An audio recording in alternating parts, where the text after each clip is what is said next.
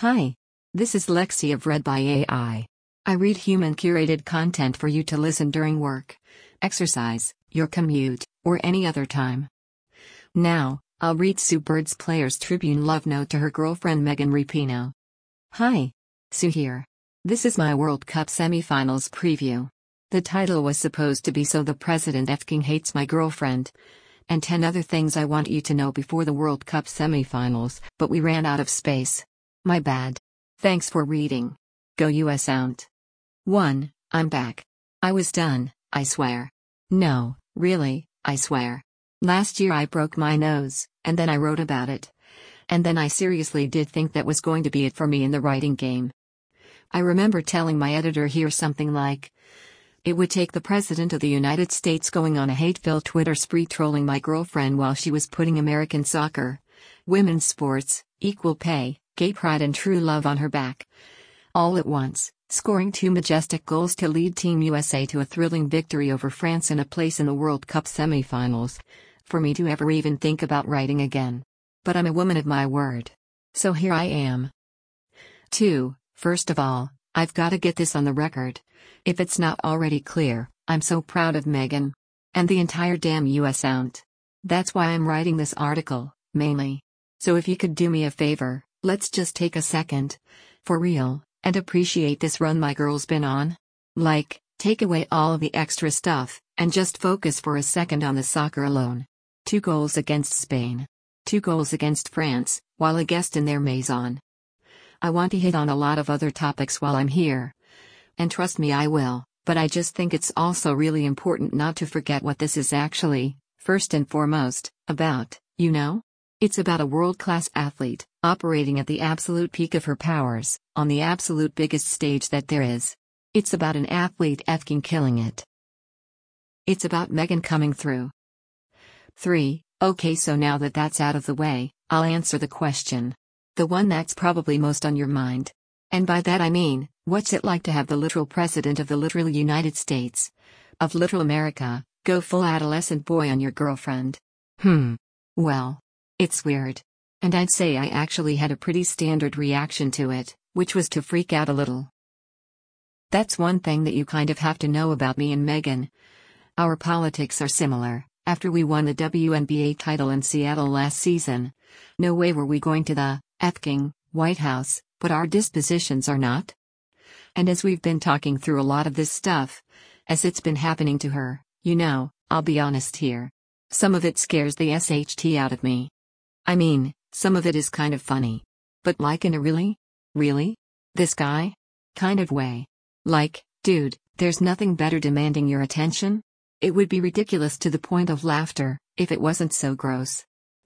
And if his legislations and policies weren't ruining the lives of so many innocent people. And then what's legitimately scary, I guess, is like how it's not just his tweets. Because now suddenly you've got all these MAGA peeps getting hostile in your mentions. And you've got all these crazy blogs writing terrible things about this person you care so much about. And now they're doing takedowns of Megan on Fox News, and who knows whatever else. It's like an out of body experience, really, that's how I describe it. That's how it was for me. But then Megan, man. I'll tell you what. You just cannot shake that girl. She's going to do her thing, at her own damn speed. To her own damn rhythm, and she's going to apologize to exactly no one for it. So when all the Trump business started to go down last week, I mean, the fact that Megan just seemed completely unfazed. It's strange to say, but that was probably the only normal thing about it. It's not an act with her. It's not a deflection. To me, it's more just like, Megan is at the boss level in the video game of knowing herself. She's always been confident. But that doesn't mean she's always been immune. She's as sensitive as anyone, maybe more. She's just figured out how to harness that sensitivity. And I think Megan's sensitivity is what drives her to fight for others. I think it's what drove her to take an E. The Megan you're seeing now? It's the stronger version of the one who knelt in the first place. All the threats, all the criticism, all the fallout. Coming out on the other side of that is what makes her seem so unfazed by the assholes of the world now. I think in trying to help others, Megan has cemented who she is. 4. A few 100% random and 100% unrelated facts, presented without commentary. Donald Trump has never invited a WNBA champion to the White House. In 2017, when South Carolina women's basketball, coached by a black woman, the legend Dawn Staley, won the national championship, they were not initially invited to the White House. In 2019, when Baylor women's basketball, coached by a white woman, also a legend, Kim Mulkey, won the national championship, they were invited to the White House with no issues. Stumbled across this cool website the other day. Check it out, vote.org. 5. Alright. Yeah. It's time. It's definitely time. We need to talk about Megan's pink hair. I'm actually just going to say this out loud. And put it all the way out there, since the Players' Tribune is a space for honesty. Plus, there's this whole Atlantic Ocean between us. The hair? I was. Against it. Phew. That felt really good to say. I was against it. I thought it was too impulsive and I voted no. LOL, not that I actually got a vote. Our relationship when it comes to Megan's fashion is based on what you might call a modified democracy, where we both give our opinion and then Megan does what she wants. But yeah, my feeling was, you're going to the World Cup. To do great things. And hopefully, if all goes well, you're going to be memorialized in all of these pictures that will be around for ever. Plus, blonde hair is like, your signature thing. You look amazing blonde. We know that looks good on you. Pink? Megan, are you sure? Don't you think you might regret this? And Megan was just, like, nope. World Cup. Pink hair. I'm in. Let's get it. She got it colored the day before she left, without a care in the freaking world. I mean, if you were ever wondering what the Rapinoe lifestyle was about, that's it, truly. Also, I love it now. Now that's it settled in and looks a little more purple. Don't tell Megan. 6. Back to the France game for a second. A few thoughts here. 1. I'm not sure if you saw, but, my girlfriend? She shrugged off the rude man on Twitter, and managed to play. I'd say pretty well. 2. France. They were incredible. I really hope some of them are reading this, because I just want them to know that. They stayed so damn tough, I thought, through the whole tournament, and that's with the pressure of hosting the event, too. The way they persevered to make it a match, late, after getting down two goals early? I mean, don't get me wrong, I was 100% on maniac mode, cheering for our squad. Obviously. But I still hated that anyone had to lose. 3. On the advice of counsel, I'd like to issue a formal apology to everyone who was on the plane with me last week and had to watch me fist bump like a bozo after each of Megan's goals, and smash the refresh button on my phone like a, well, also a bozo, after my bars started cutting out in the second half. It won't happen again except let me be clear it might. 7. You guys, what are penalty kicks? No, seriously, I could not imagine taking one. I think the more I watch soccer, and the more I find these ways to apply it to what I know about basketball, the better feel I get for the game. Like, for example, as a point guard, I have a pretty strong sense of floor spacing. And I think that ends up being extremely relevant for soccer. I'm definitely starting to see the field, you know? And I'm noticing the way that plays develop, and stuff. They just kind of develop. Okay, so that's my plus column. My minus column? Penalty kicks. Like, I guess they're kind of like free throws? Only if there was someone trying to block your free throw. And you had to use your foot, and oh yeah, if you missed it, you'd never forgive yourself and have it haunt you for the rest of your life? So, what I'm saying is, it's not like a free throw at all. I don't want Megan to turn out to be an alien from another planet, but I'm just going to say the truth of how I feel right now. If you're good at penalty kicks, you're F-king alien from another planet. 8. I had a long thing prepared here about the equal pay debate. I was planning on making some points and going in. But then I thought about it some more, and to tell you the truth, I'm kind of done with that. If you're not on the right side of this fight, and advocating fiercely for equal pay, whether it's in soccer, or basketball, or in any other industry, and across every intersectional boundary, then I just straight up feel bad for you. Because you're sad, and wrong, and going down. I feel that in my bones, increasingly, over these last several months. Having seen my colleagues in the W show We Mean Business on a new CBA. I feel that in my bones, increasingly, Over these last couple of years, having seen our NBA counterparts start, start, to stick their necks out for us, more and more, in solidarity and out of respect. And I feel that in my bones, increasingly, right hefking now. Having seen these indestructible US out women stand up for themselves and this seriously can't be stressed enough, crack a lawsuit over the heads of US soccer while they go out and grind for a freaking World Cup. Oh right and they literally are more profitable than the men. Cool. TLDR, pay us. 9. They told me I should make some predictions. LOL. In the first semi, I've got those frisky little Americans taking down England by a score of 2 to 0. I feel like we're vibing right now, and the offense is really humming, so yeah, this one's USA all the way. Quick note on methodology I may have just made the prediction that results in me getting a summer trip to Paris. In the second semi.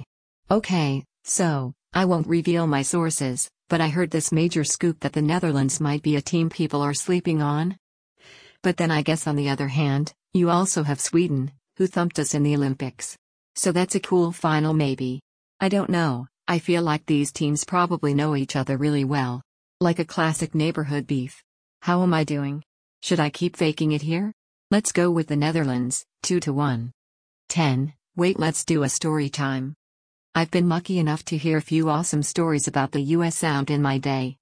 So I feel like, since you've put up with my decidedly non expert World Cup semi-final preview, and been so cool about it, I owe you one of them here. I'll actually tell you my favorite. Alright, so it's halftime of the 2015 World Cup final. And of course, if you're reading this, you know the score. 4 to 1 US Carly has her hat trick, Lauren has one, and Japan has their one. And I think we're all among friends at this point, so let's just be real, it wasn't even that close.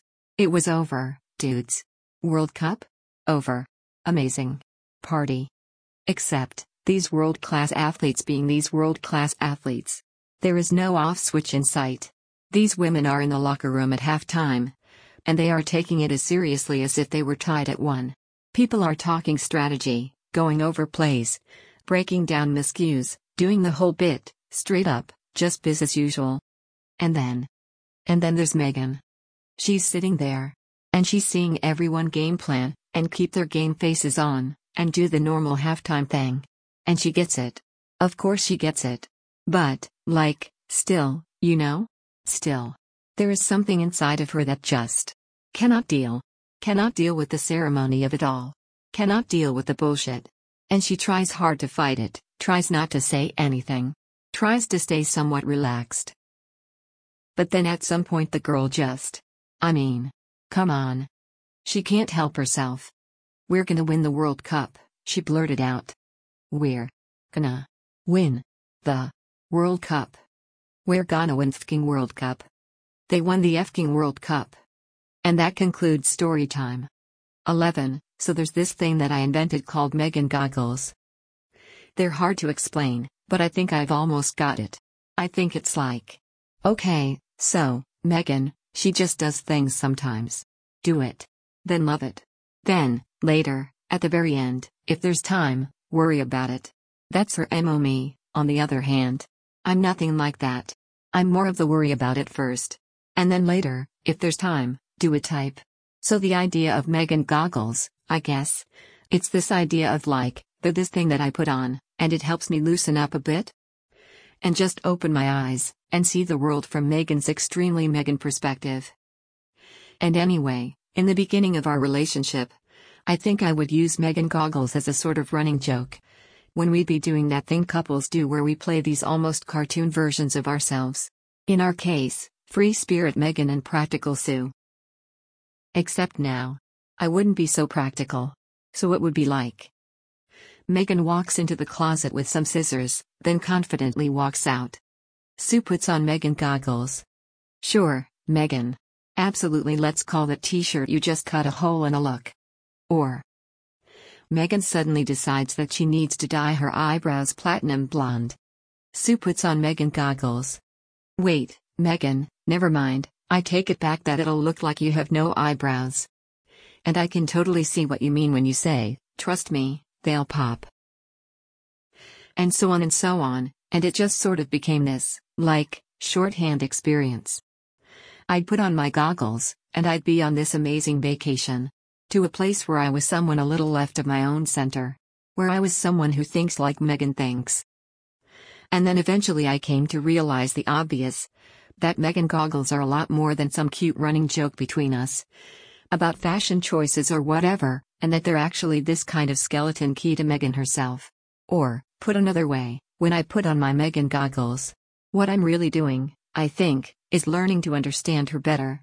And, if this even makes any sense, I think at the same time, I'm learning how to understand myself better as well. But wait, I'll get to my point.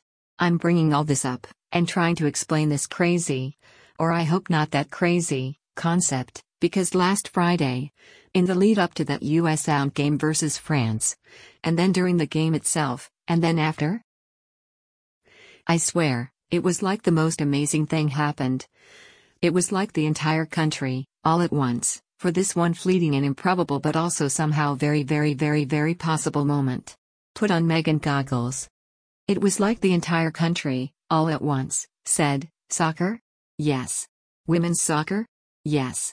An openly gay superstar swagging out with two goals and batch T celebrations and leading us to a huge ass win in women's soccer? Yes. That same openly gay superstar not just taking some pre approved, basic level of pride in her sexuality, but actually being the world's biggest, most kissable goofball queen and literally crediting her sexuality for those two goals in her batch T celebrations and our huge ass win in women's soccer? Yes. This is the American flag now, someone tweeted. And it's a photo of my girlfriend, beaming ear to ear, smiling her boobs off on a football field, mugging for the camera. Weird ass dye job and all, just totally and completely over goddamn flowing with excellence? Yes. So anyway, Look, I guess here's my point. I'm closer to 40 than 30. I've only been legally permitted to get married in the last handful of years. I'm a worrier, an overthinker, and, if it's your type of thing, a 3x WNBA champion. But on Friday? It was like for this one, perfect, fleeting, uncomplicated day. I was everyone. I was happy. I was crazy. I was proud. I was pretending to know about soccer. I was a little overwhelmed. I was pretty damn American. And I was in love with Megan Rapinoe.